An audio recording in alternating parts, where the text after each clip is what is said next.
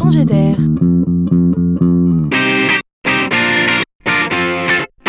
C'est la chronique de Laurent Collen. Force est de constater que nous ne sommes pas tous égaux quant à l'accès aux soins quelque chose dysfonctionne.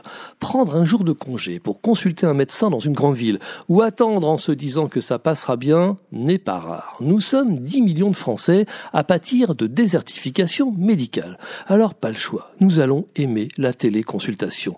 Les plateformes internet dédiées fleurissent. Elles s'appellent Médecin Direct, Médocteur, Mediavise, Care, Babylone ou Health.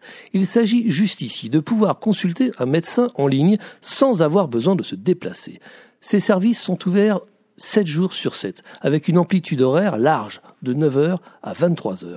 Au dernier comptage, on comptait près de 17 spécialités. L'offre de service s'étoffe. On a même identifié un service dédié aux sujets intimes, plus délicats que d'autres à exposer en face à face comme un fait exprès. Dans certaines contrées, gynécologues, dermatologues ou urologues semblent en voie d'extinction.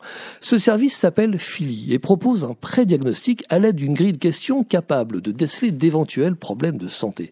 En cas d'alerte, un médecin validera le diagnostic par le biais d'une visioconférence avant de diffuser une ordonnance par SMS. C'est sur ces canaux que les demandes de pilules contraceptives, de tests sanguins ou que les questions relatives aux maladies sexuellement transmissibles apparaissent. La désertification médicale accélère la téléconsultation. La téléconsultation, elle, libère la parole. C'est donc forcément une bonne nouvelle, un mal pour un bien.